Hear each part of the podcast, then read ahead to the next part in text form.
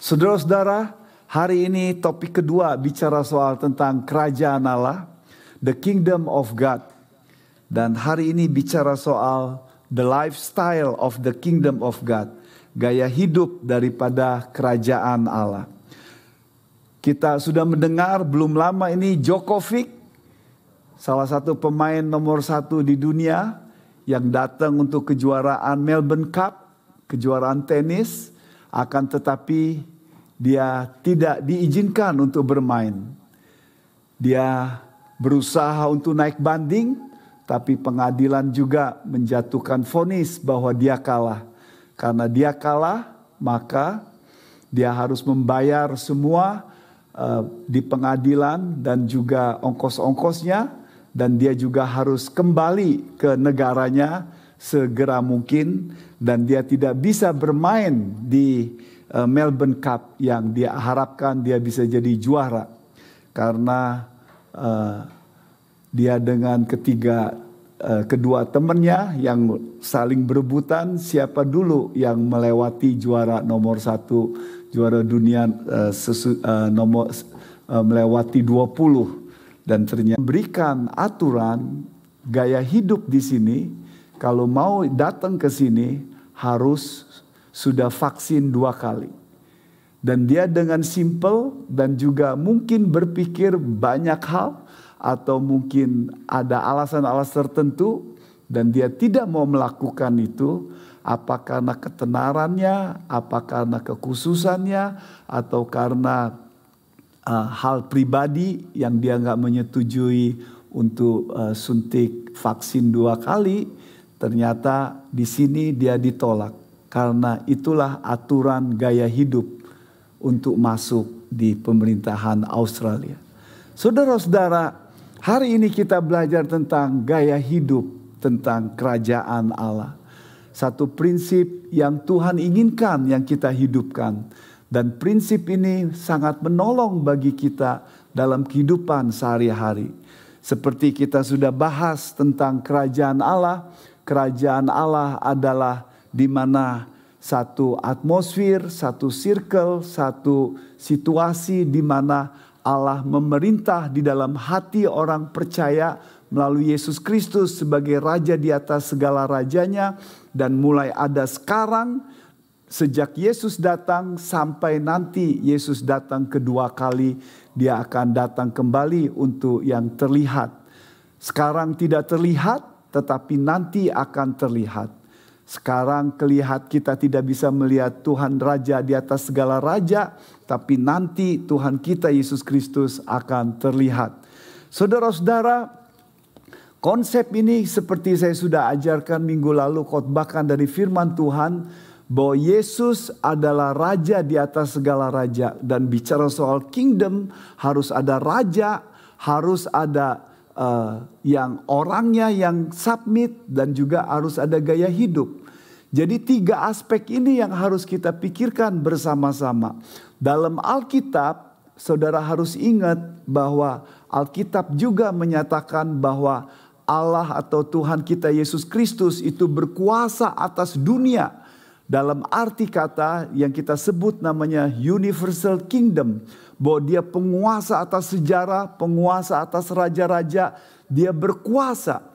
Tapi khususnya bagi orang percaya, istilah yang dipakai dalam perjanjian baru adalah the kingdom of God. Di mana Yesus berkuasa dan raja di antara orang-orang yang sudah percaya kepadanya, memerintah di hatinya. Dan supaya kita yang percaya kepadanya dengan sukarela, submit dan tunduk kepada dia dan dengan gaya kehidupannya karena itu bagus untuk kita. Itulah yang direncanakan Tuhan. Dan Paulus mengerti dan Yesus juga mengerti bahwa dia memanggil dan dipakai gereja untuk memanggil setiap orang untuk masuk dalam kerajaannya. Saudara-saudara, hari ini kita bahas yang spesifik khususnya gaya hidup tentang kerajaan Allah. Beberapa topik yang kita akan bahas tapi sekali lagi saya katakan jangan lupa bahwa kita punya raja di atas segala raja yang berkuasa atas uh, setan, roro jahat, berkuasa atas penyakit, dan berkuasa atas kematian dan dosa dan penghukuman yang kekal. Dia begitu berkuasa sekali. Raja yang berkuasa Tuhan kita Yesus Kristus berkuasa atas sejarah, berkuasa atas bangsa-bangsa dan dunia ini.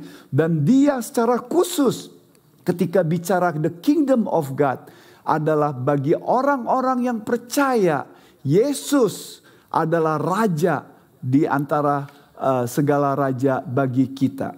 Saudara-saudara, saudara ketika mengikut Tuhan kita Yesus Kristus, saudara bisa worship dia atau tidak worship dia.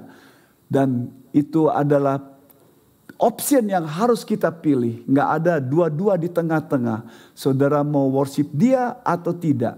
Akan tetapi Yesus dengan perintahnya dan juga memotivasi kita for the sake of kekekalan kerajaan Allah dan apa yang kita sudah diselamatkan supaya gaya hidup kita itu harusnya sejalan dan kita dengan sukarela submit dan tunduk kepadanya.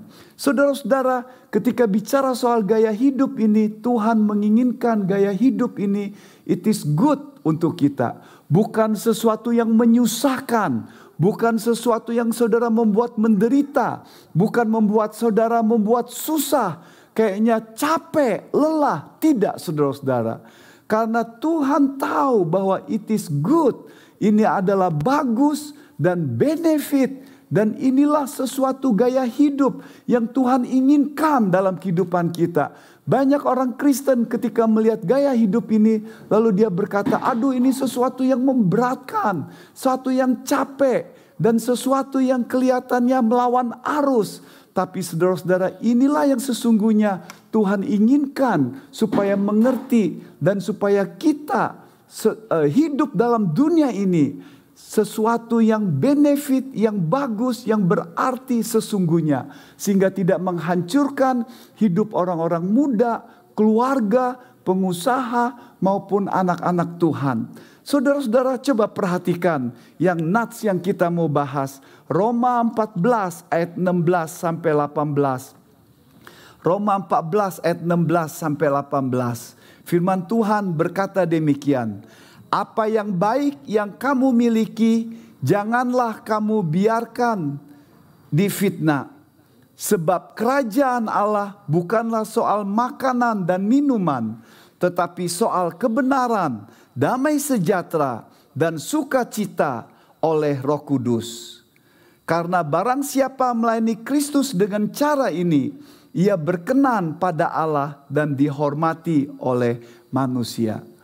Paulus fokus menjelaskan tentang gaya hidup kerajaan Allah di jemaat di Roma.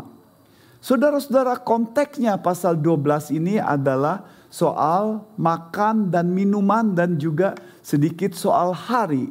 Mereka ribut soal makanan dan minuman sehingga jadi ribut, jadi bertengkar di, uh, di gereja tersebut. Bagi orang-orang yang tahu bahwa boleh makan apa saja, tidak ada masalah. Mau makan sayur, mau makan daging, mau makan apa saja, tidak masalah. Itu semuanya halal di hadapan Tuhan dan berguna bagi kita selama tidak berlebih-lebihan. Tetapi bagian sebagian orang yang Paulus berkatakan orang yang lemah, dia makan itu hanya makan sayur saja makan sayur saja dan tidak boleh makan yang lain karena itu akan meng, uh, mengganggu kesehatan dan banyak alasan yang dikatakan.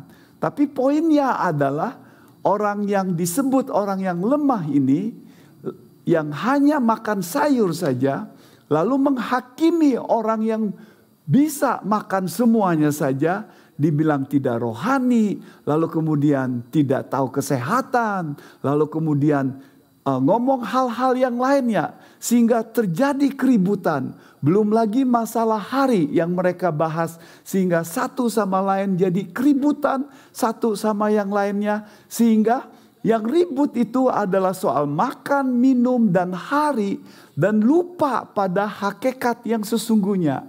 Hanya bicara soal yang secondary, yang kadang-kadang itu bisa benar atau bisa tidak, yang masalah abu-abu, boleh dilakukan, boleh tidak. Tapi karena seseorang dan satu kelompok yang kadang-kadang sok benar sendiri atau pengen melakukan memaksa diri di uh, konsep yang mereka lakukan sehingga itu terjadi di gereja Roma dan juga termasuk di gereja uh, Korintus. Kalau di gereja Korintus ribut soal makanan, soal penyembahan berhala, boleh makan atau tidak. Dan banyak prinsipnya adalah dikatakan di situ bahwa seharusnya ini tidak bisa terjadi. Tapi kita kecenderungannya hal-hal yang secondary itu kadang-kadang jadi masalah, itu yang diributkan. Saya dengar cerita lucu suami istri yang belum punya rumah, lagi rencana mau beli rumah, lalu kemudian mau punya anak juga. Ya. Lalu kemudian mereka merencanakan kalau rumah kalau punya rumah itu seperti apa, lalu mereka desain, lalu warna dan waktu masuk ke ke kamar soal warna mereka ribut satu sama yang lain. Satu mau warna ini, satu mau warna ini, satu mau gaya ini. Jadi mereka ribut. Lalu kemudian bahas lagi soal anak. Mau ke swasta atau ke private atau mau ke government. Jadi soal soal soal sebegini ribut malahan mereka belum punya rumah, belum punya anak saudara-saudara. Sudah ribut lebih dahulu. Dan itu yang banyak terjadi dalam kehidupan kita dan banyak gereja juga yang terjadi seperti itu. Dan Paulus berkata, kerajaan Allah bukanlah bicara soal external things. Bukan bicara hal-hal yang seperti itu. Tapi bicara yang esensial, yang hakiki Ayat 17 berkata, kerajaan Allah bukan soal makanan dan minuman. Jadi dengan kata lain, Paulus ingin menekankan di sini bahwa ketika dia menjelaskan hal seperti itu keributan dalam jemaat yang kadang-kadang gereja ribut juga soal yang secondary, soal musik, kadang-kadang soal musik harus ada drama atau tidak, tepuk tangan atau tidak, lalu kemudian banyak soal keributan seperti itu. Lalu kemudian soal baju, lalu kalau khotbah harus pakai dasi atau tidak, lalu kemudian harus pakai boleh pakai jin atau tidak, lalu kemudian harus apa yang harus diperhatikan. Jadi ribut soal-soal seperti itu akan tetapi kerajaan Allah bukan hal seperti itu, tapi apakah gereja menghidupkan apa yang Tuhan inginkan? Apakah gereja melakukan apa yang Tuhan ingin kita lakukan dalam untuk menjangkau banyak jiwa-jiwa. Itu yang terjadi ketika di dalam sejarah diceritakan sangat menyedihkan saudara-saudara. Seperti saudara tahu bahwa ketika komunis take over di Uni Soviet dan dulu itu banyak kekristenan, banyak Kristen kekristenan yang ortodok yang ber, uh, banyak sekali di sana dan dalam waktu sebentar lagi komunis akan berkuasa. Tapi pada waktu bersamaan pemimpin-pemimpin agama Kristen yang ada di Uni Soviet itu sedang ribut. Saudara tahu mau ribut soal apa? Sejarah menyatakan mereka diskusi dan berdebat soal ribut soal jubah. Jubah apa yang mau dipakai? Gayanya seperti apa? Coba bayangkan saudara-saudara. Tapi mereka tidak tahu sebentar lagi komunis akan take over. Dan itu terjadi dalam sejarah. Dan Paulus ingin menyatakan kepada kita, kerajaan Allah itu bukan bicara soal eksternal, soal makan dan soal minum, tapi bicara soal hal yang berbeda. Dan ayat 16 berkata bahwa di dalam Kristus kita sudah mempunyai kebebasan. Ada liberty sebagai dalam Kristus. Tapi ayat 16 berkata apa yang baik yang kamu miliki maksudnya kebebasan dalam Kristus. Bahwa dalam Kristus kita bisa makan, minum, atau hari-hari apa saja tidak ada masalah bagi kita. Tidak ada larangan. Akan tetapi jangan sampai kebebasan kita itu akhirnya bisa menghancurkan menjadi kata-kata yang menjadi batu sandungan dan bisa menjadi satu kejahatan. Jadi Paulus menyatakan di sini untuk mengatakan bahwa yes kita dalam Kristus ada kebebasan tetapi jangan sampai dalam kebebasan itu ada hal yang menghancurkan dan membuat kita perpecahan batu sandungan satu sama yang lain apa yang bukan yang mutlak janganlah menjadi satu pertentangan tetapi apa yang apa yang mutlak itu harus kita pegang bersama-sama tetapi apa yang bukan mutlak itu kita harus perhatikan baik-baik. Ada yang pegang ini, ada yang setuju ini, tidak ada masalah. Bagi Paulus adalah kalau kamu makan sayur, that's good, tidak ada masalah. Sehat bagi kamu. Tapi kalau bagi yang lain gak suka sayur, that's okay juga. Jadi jangan jadi ribut, jangan pertentangan satu sama yang lain. Kalau orang tua punya hak, anak-anaknya kamu harus makan sayur, makan. Jadi orang tua yang punya hak. Tapi kalau anaknya sudah besar nanti dia bisa milih saudara-saudara. Ya, dan seperti anak-anak kami sudah besar semua, udah nggak bisa lagi uh, untuk dipaksa makan uh, sayur. Kembali ke sini saudara-saudara, dikatakan di situ bahwa kerajaan Allah tidak berfokus kepada hal-hal yang luar, eksternal. Bukanlah soal hal-hal soal hal yang kelihatan, soal pakaian, soal uang, soal penampilan luar, soal termasuk di dalamnya adalah apa rumah yang kita punya, mobil yang kita pakai, pekerjaan apa yang kita punya atau termasuk dalam hal ini cincin yang kita mau pakai, baju yang kita mau pakai, termasuk kita mau makan apa, hal-hal yang di luar. Paulus berkata, kerajaan Allah itu bukan soal hal-hal yang seperti itu. Dan Paulus lalu menjelaskan gaya hidup kerajaan Allah itu sebenarnya seperti ini. Dan ayat 17 dia berkata, gaya hidup kerajaan Allah itu lalu disebutkan hal yang esensial, yang hakiki, yang harus kita hidupkan sebagai anak-anak uh, Tuhan. Tetapi kerajaan Allah itu soal kebenaran, damai sejahtera, dan sukacita oleh Roh Kudus. Jadi Paulus menyebutkan tiga hal di sini, fokus kepada kebenaran, damai sejahtera, sukacita oleh Roh Kudus. Dan Paulus sudah menjelaskan dalam bagian sebelumnya. Coba saudara perhatikan Roma pasal 5 ayat 1 dan 2. Roma pasal 5 ayat 1 2 bagaimana Paulus menjelaskan menggabungkan tiga hal ini. Sebab itu kita yang dibenarkan karena iman kita hidup dalam damai sejahtera dengan Allah oleh karena Tuhan kita Yesus Kristus. Ayat kedua, oleh dia kita juga beroleh jalan masuk oleh iman kepada kasih karunia ini. Di dalam kasih karunia ini kita berdiri, kita bermegah atau bersuka cita dalam pengharapan akan menerima kemuliaan Allah. Saudara perhatikan nats ini. Nats ini Paulus memberikan dalam pasal 5 tekanannya kepada posisi kita di hadapan Tuhan. Tapi dalam pasal 14 ini tekanan Paulus adalah kepada application. Bagaimana apa yang kita punya itu diterapkan dalam kehidupan sehari-hari. Yang Paulus mau katakan adalah tiga kualitas ini yang harus kita hidupkan sebagai gaya hidup kita sebagai anak Tuhan adalah bahwa kita terima oleh karena dikatakan di situ pertama bicara soal kebenaran. Kenapa kita harus hidup dalam kebenaran? Karena Yesus yang sudah membenarkan kita.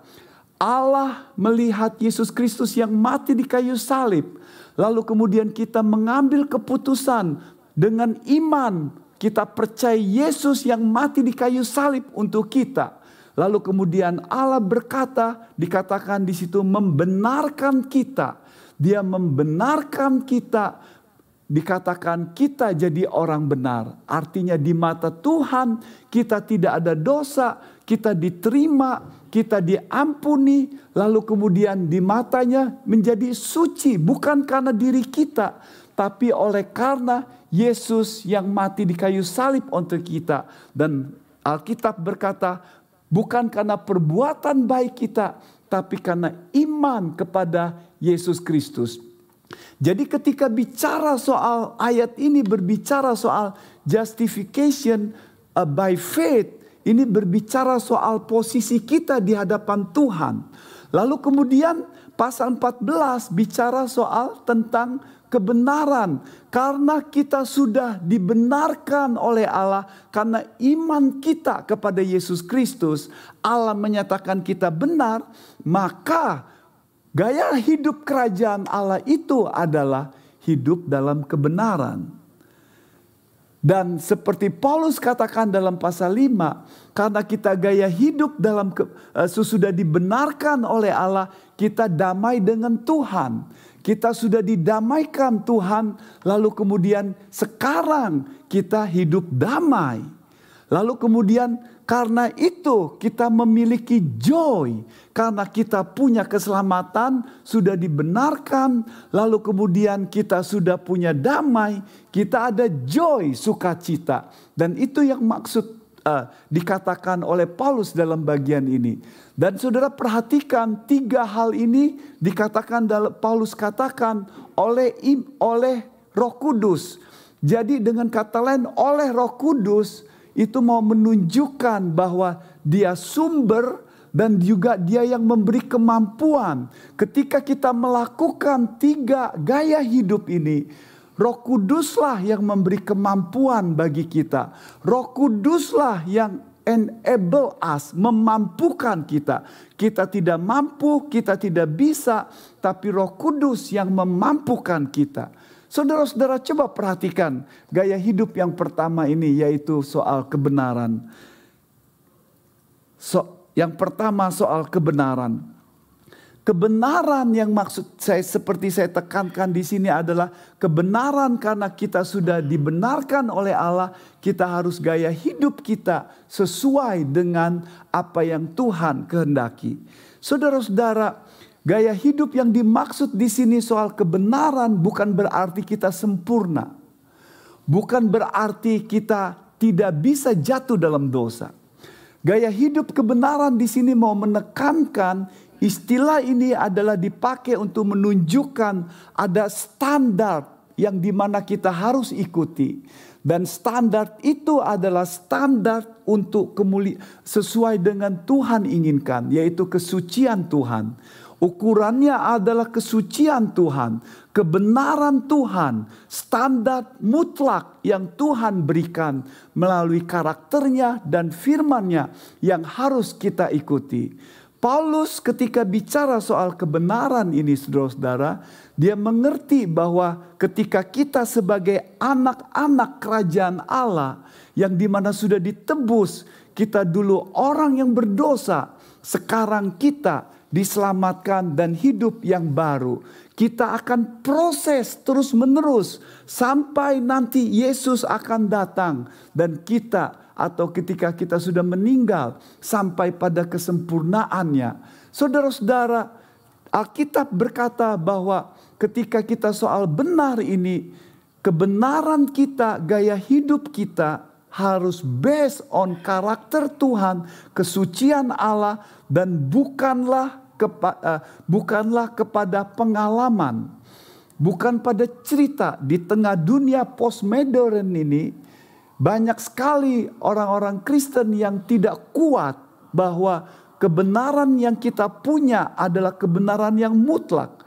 Banyak anak-anak muda diombang-ambingkan soal kebenaran, sehingga mereka begitu gampang ketika ngambil keputusan, choice yang banyak choice yang salah karena diombang-ambingkan oleh kebenaran. Alkitab berkata kebenaran kita harus based on karakter Allah dan juga oleh kebenaran firman Tuhan, sehingga kita mengerti Sehingga ketika saudara baca di Facebook, Instagram, nonton film, atau cerita-cerita orang, saudara jangan ambil kesimpulan.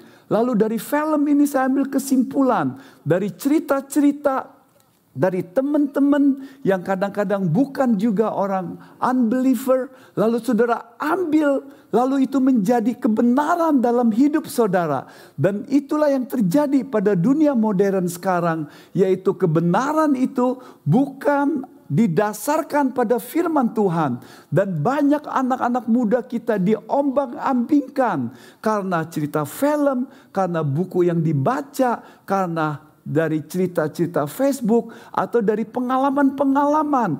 Pengalaman saya menyatakan seperti ini. Kebenaran itu dianggap what I feel good.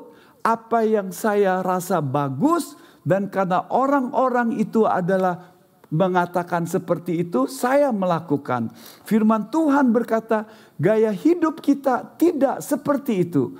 Gaya hidup kita soal kebenaran yang best oleh karena Yesus sudah mati di kayu salib dan Allah membenarkan kita, kita hidup sesuai dengan apa yang Tuhan inginkan. Saudara-saudara, saya pelajari konsep Paulus yang sangat menarik. Paulus ketika menulis konsep kerajaan Allah itu 14 kali 14 kali dia menulis semua konsep kerajaan Allah.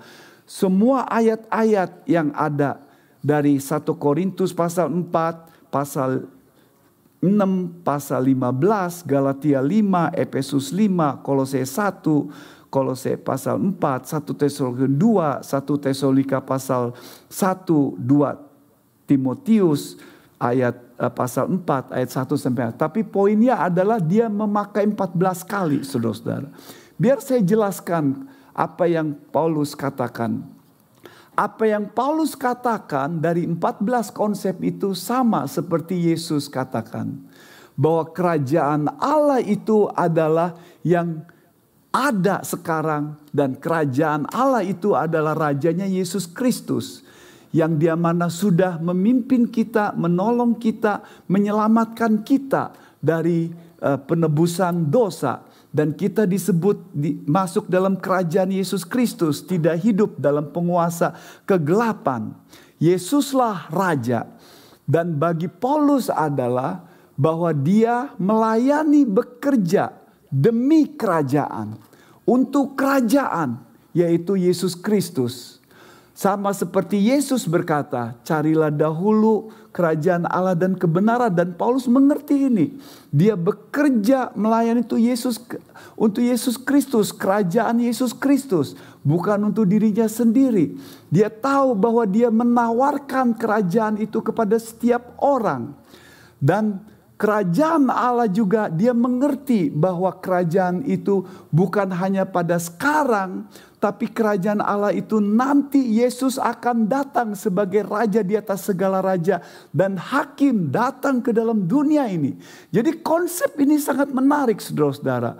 Paulus mengerti apa yang diajarkan Yesus bahwa Yesus adalah raja yang sekarang nanti dia akan datang. Lalu kemudian dalam 1 Korintus 15 dikatakan bahwa sebagaimana Yesus diberikan kerajaan itu dari Allah Bapa, lalu kemudian nanti 1 Korintus 15 Paulus berkata bahwa semuanya itu akan diserahkan kerajaan itu kepada Allah Bapa kembali Saudara-saudara. Jadi sangat menarik.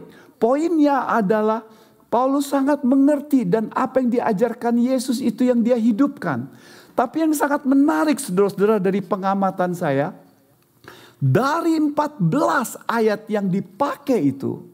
Dengar baik-baik saudara-saudara.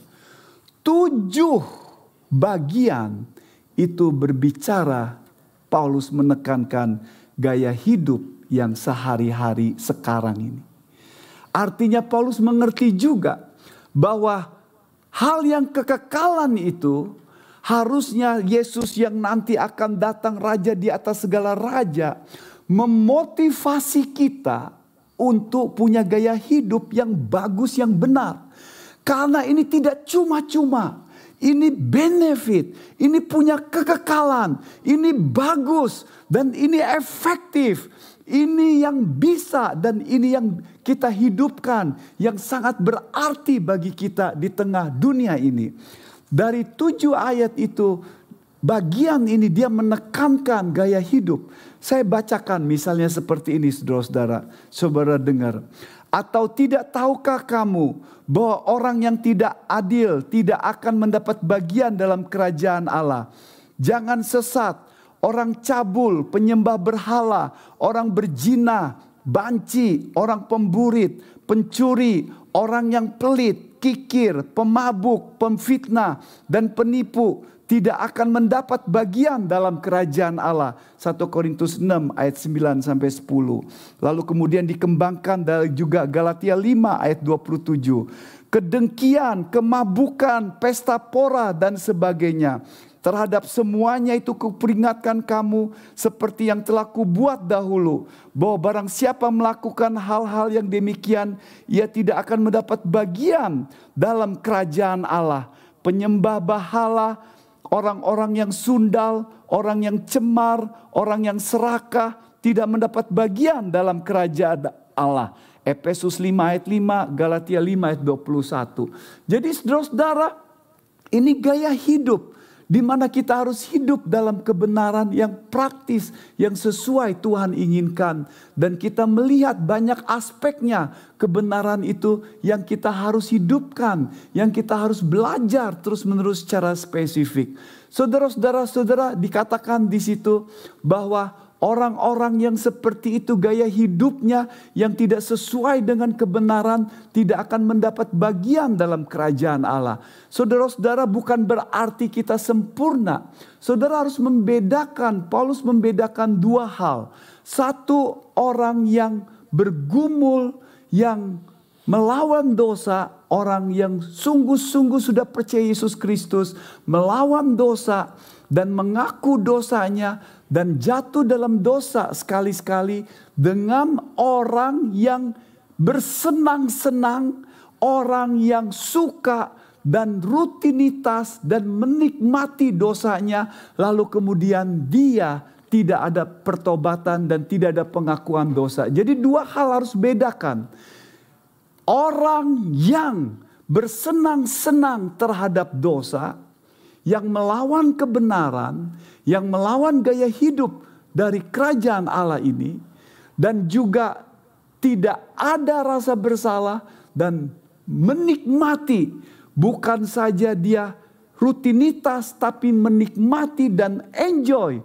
Kalau dia ngaku karena itu ketahuan kalau dia ngaku itu karena mungkin karena uh, penyesalan bukan sungguh-sungguh bertobat Lalu kemudian akan diulang terus-menerus seperti ini.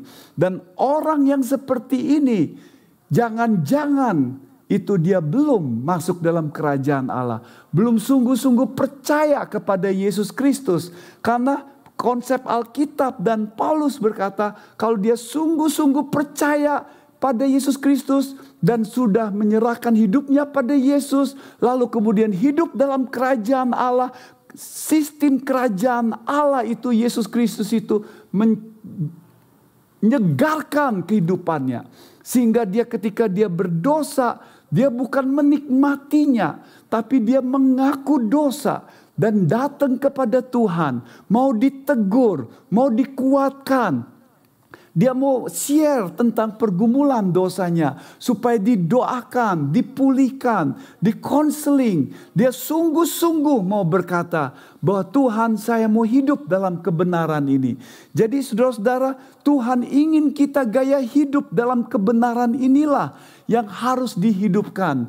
Bukan soal-soal yang eksternal, yang luar. Tapi gaya hidup ini yang akhirnya menjadi gaya hidup kita sehingga eksternal itu dipengaruhi oleh gaya hidup kita soal kebenaran ini saudara-saudara. Yang kedua, Paulus berkata, gaya hidup yang kedua adalah gaya hidup yang bicara soal damai sejahtera. Seperti Epes, uh, Roma pasal 5 kita karena kita sudah di justify, justification kita sudah dibenarkan oleh Allah karena kita dengan iman percaya Yesus Kristus, kita sudah dinyatakan orang benar, diampuni dosa kita bukan karena perbuatan kita. Kita ada damai sejahtera. Damai dengan Allah, peace. Lalu juga Nats kita berkata, kita ada damai dengan Allah, tapi juga damai dengan sesama.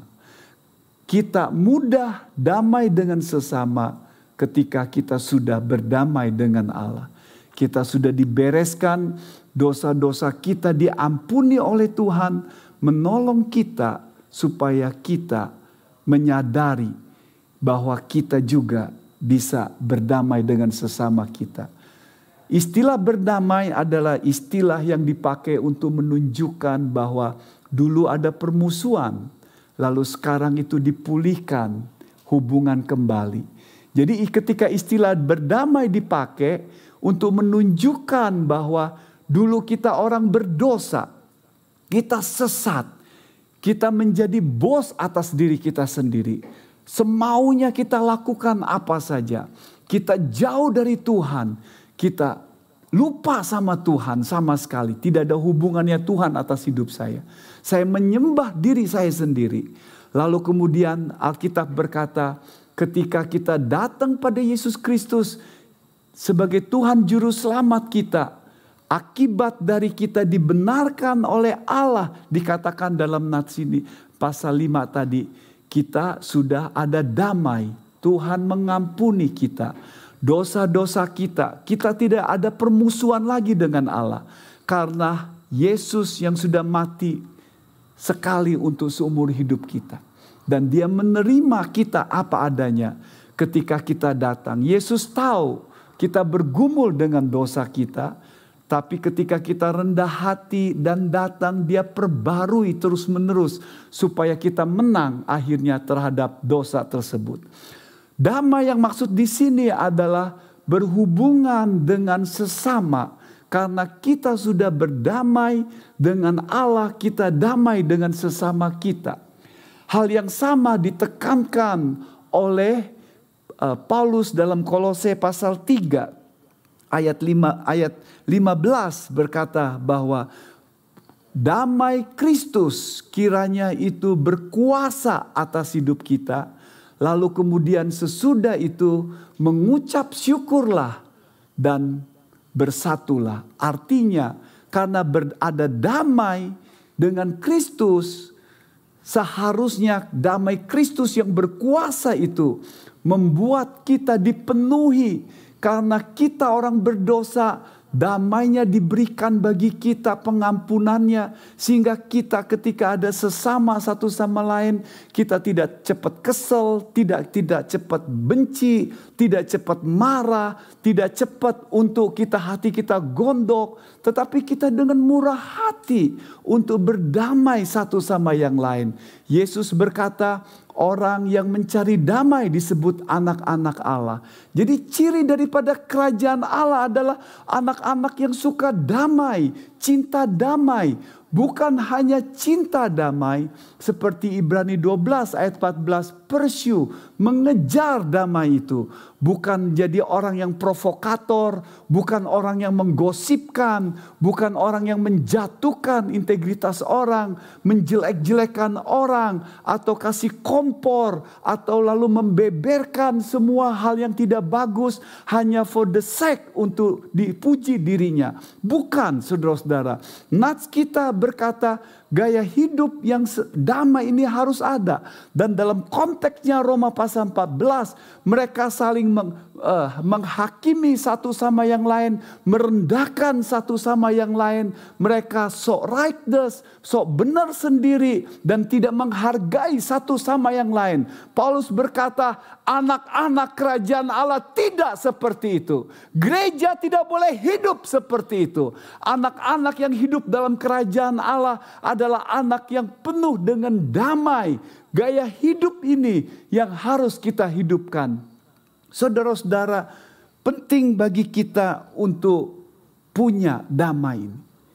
Dan Alkitab berkata sangat menarik saudara-saudara. Ketika bicara soal damai ada aspek yang lain yang punya artinya. Bukan saja tidak ada permusuhan tapi juga ketenangan. Ada calmness. Yaitu di tengah-tengah masalah tekanan hidup kita bisa tenang. Dan kita tahu karena Yesus adalah Raja Damai.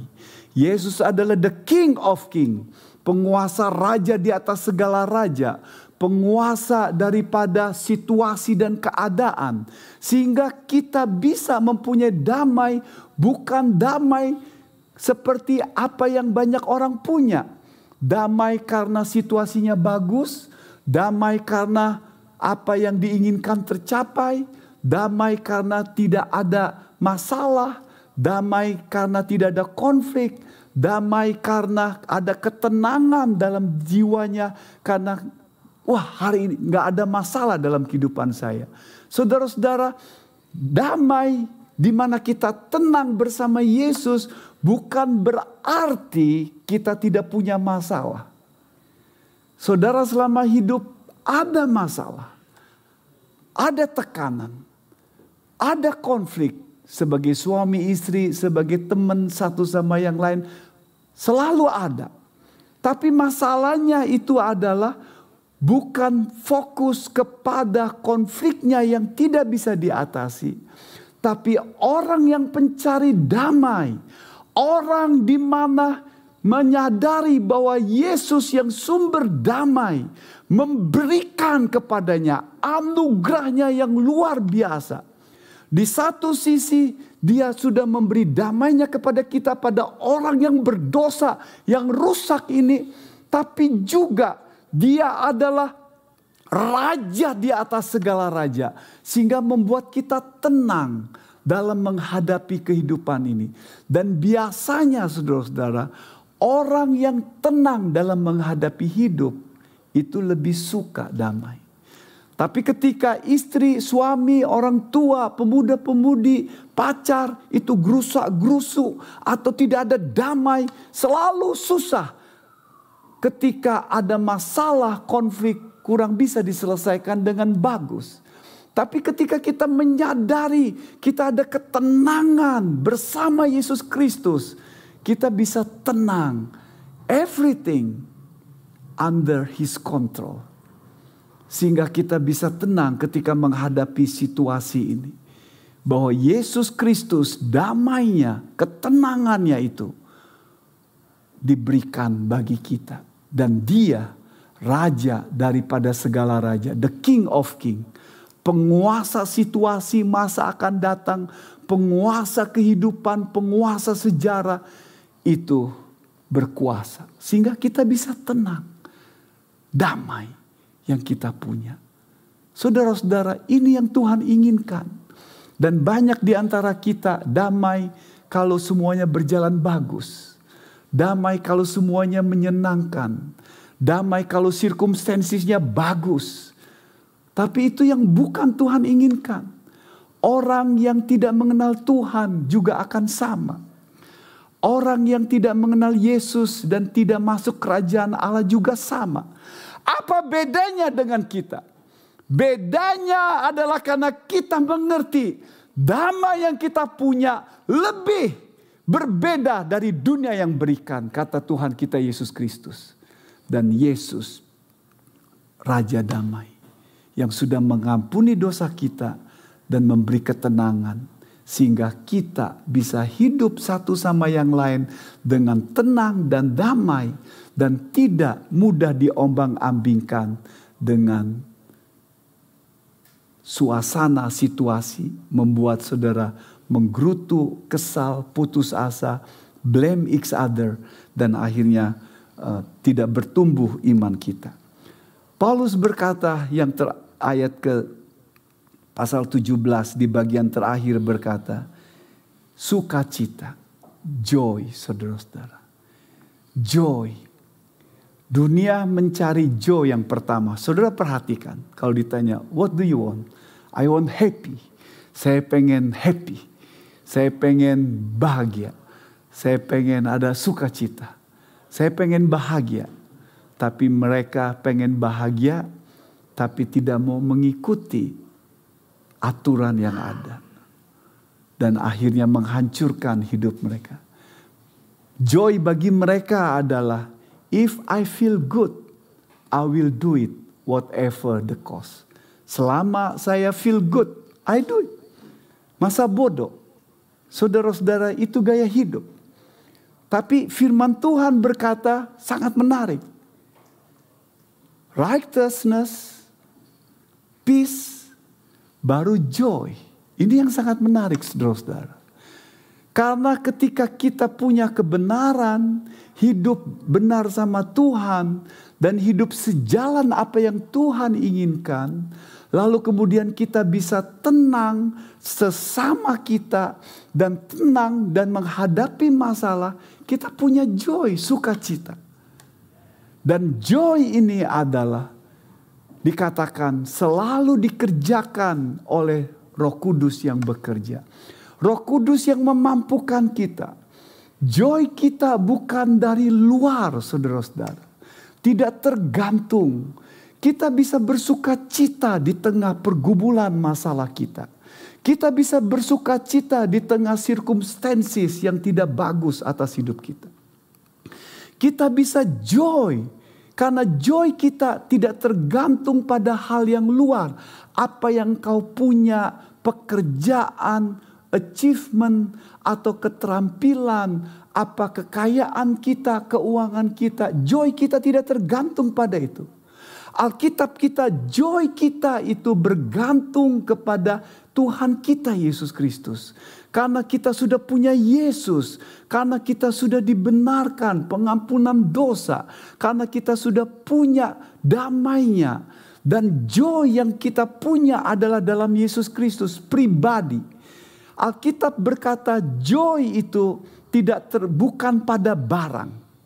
Saudara harus ingat, joy bukan pada barang, bukan pada circumstances. Joy itu selalu bersumber pada pribadi Yesus Kristus. Filipi 4 ayat 4. Bersuka citalah di dalam Tuhan. Sekali lagi kukatakan bersuka citalah. Artinya saudara-saudara. Sukacita itu didasarkan pada Yesus Kristus. Dan sukacita itu based on karya Yesus Kristus. Dan semakin kita puas dalam Yesus, kita mengenal Yesus, apa yang dia lakukan untuk hidup kita. Kita puas, kita contentment di dalam Yesus. Kita mencukupkan diri di dalam Yesus Kristus. Rencananya hidup kita, apa yang diberikan bagi kita. Dan kita puas dalam Yesus Kristus kita akan ada joy itu saudara-saudara. Dalam kehidupan kita. Saya teringat ada satu cerita seseorang yang kena artritis yang 12 tahun. Di mana joinnya nggak bisa digerakkan. Lalu begitu parah sekali. Kaki, tangan, dan buat dia susah. Ibu ini sangat-sangat menderita. Dan dia banyak terbaring tapi dia anak Tuhan. Di tengah-tengah situasi seperti itu, dia masih bisa tersenyum. Dan banyak orang yang datang maksudnya menghibur dia, pulang mereka disegarkan. Mereka berkata, kita bisa berjalan, kita bisa menggerakkan tangan, kok kita susah tersenyum. Karena ibu itu punya Yesus Kristus dalam hidupnya. Joy yang sejati. Dan Alkitab berkata roh kudus memampukan kita. Kita tidak mampu tapi roh kudus memampukan kita. Menolong kita bertumbuh dalam dia. Ini gaya hidup yang Tuhan inginkan dalam kehidupan kita.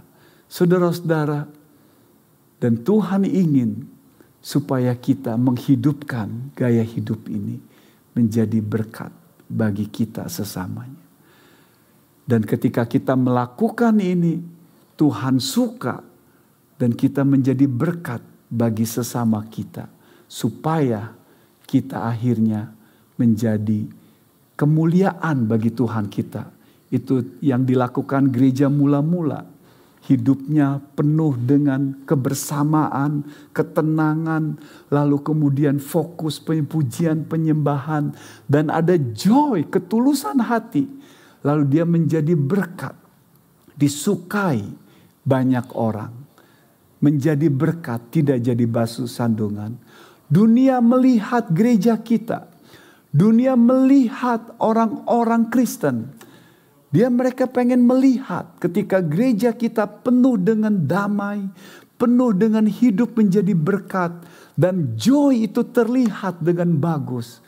Mereka menjadi kesaksian dan itulah sebabnya ayat 18 berkata manusia orang itu memperkenan karena melihat apa yang dilakukan oleh gereja dan Yesus dipermuliakan Yesus ditinggikan dan kita melayani Tuhan kita Yesus Kristus. Ayat 18 saya tutup membaca ayat ini dikatakan demikian. Karena barang siapa melayani Kristus dengan cara ini, ia berkenan pada Allah dan dihormati oleh manusia. Dan ketika kita melakukan tiga hal ini dikatakan, kita mempermuliakan Allah, Allah suka. Dan manusia dihormati manusia seperti katakan bahwa ini menjadi berkat bagi sesama bukan menjadi batu sandungan. Bukan orang-orang yang di luar sana melihat gereja kita, gereja yang ribut, gereja yang suka gosip, gereja yang gontok-gontokan, gereja yang ketika ada masalah sering mudah mengeluh, gereja yang jemaatnya tidak hidup dalam kebenaran dan nats kita berkata ketika kita menghidupkan gaya hidup ini kita menjadi dihormati mereka menyenangkan dan juga mereka mempermuliakan Allah melihat kehidupan kita. Dan dikatakan di situ tiga hal inilah akhirnya menjadi fokus bagi kita untuk melayani Kristus, serve Kristus. Melayani Kristus dalam kehidupan kita.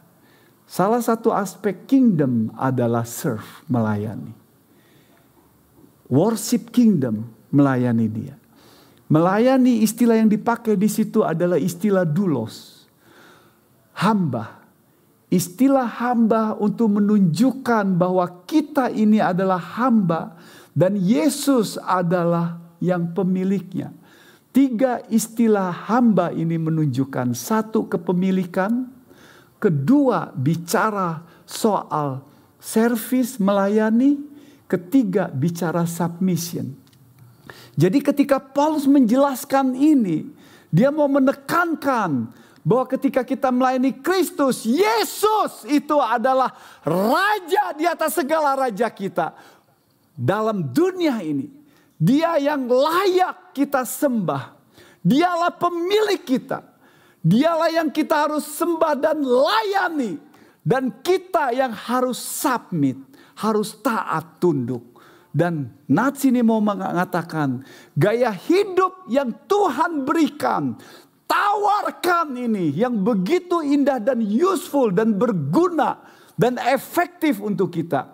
Itu tidak ada gunanya kalau anak-anak dalam kerajaan Allah itu tidak submit, tidak taat dan Tuhan memanggil. Istilah yang dipakai di situ dulos untuk menunjukkan kita mau submit pada Tuhan kita Yesus Kristus dan berkata, "Yes, saya akan bergumul akan struggling, tapi saya akan keep continue untuk menghidupkan gaya hidup ini."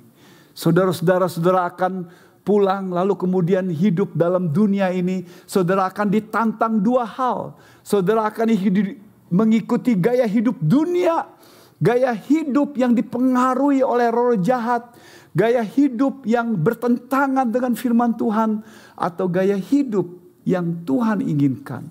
Kebenaran, peace, dan joy. Dan fokus kepada the King of King, melayani dia. Biar kita pulang dengan sukacita berkata, I want to choose gaya hidup the King of King. Dengan sukarela dan kita menikmati dalam hidup ini. Mari kita berdoa bersama-sama.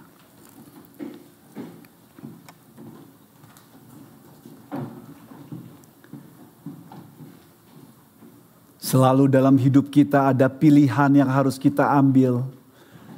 Dan Tuhan Raja di atas segala Raja, the King of King, sudah menawarkan gaya hidup yang begitu indah.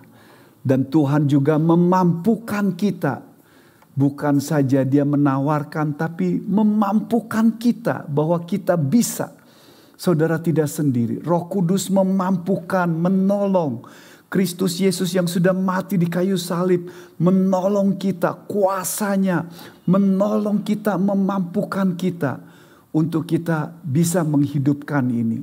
Bukan dengan kekuatan kita, tapi kekuatan dari Tuhan kita, Yesus Kristus. Biar ketika saudara memilih memilih gaya hidup Kristus Yesus.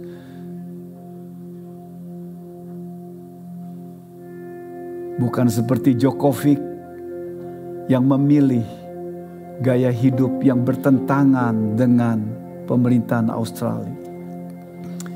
Tuhan ingin kita sebagai anak-anaknya kita ikut gaya hidup kerajaan Allah. Karena itu bagus, benefit, useful, berarti dan membuat kita mempermuliakan Tuhan kita Yesus Kristus. Mari kita bangkit berdiri bersama-sama, kita nyanyikan lagu ini sebagai komitmen kita.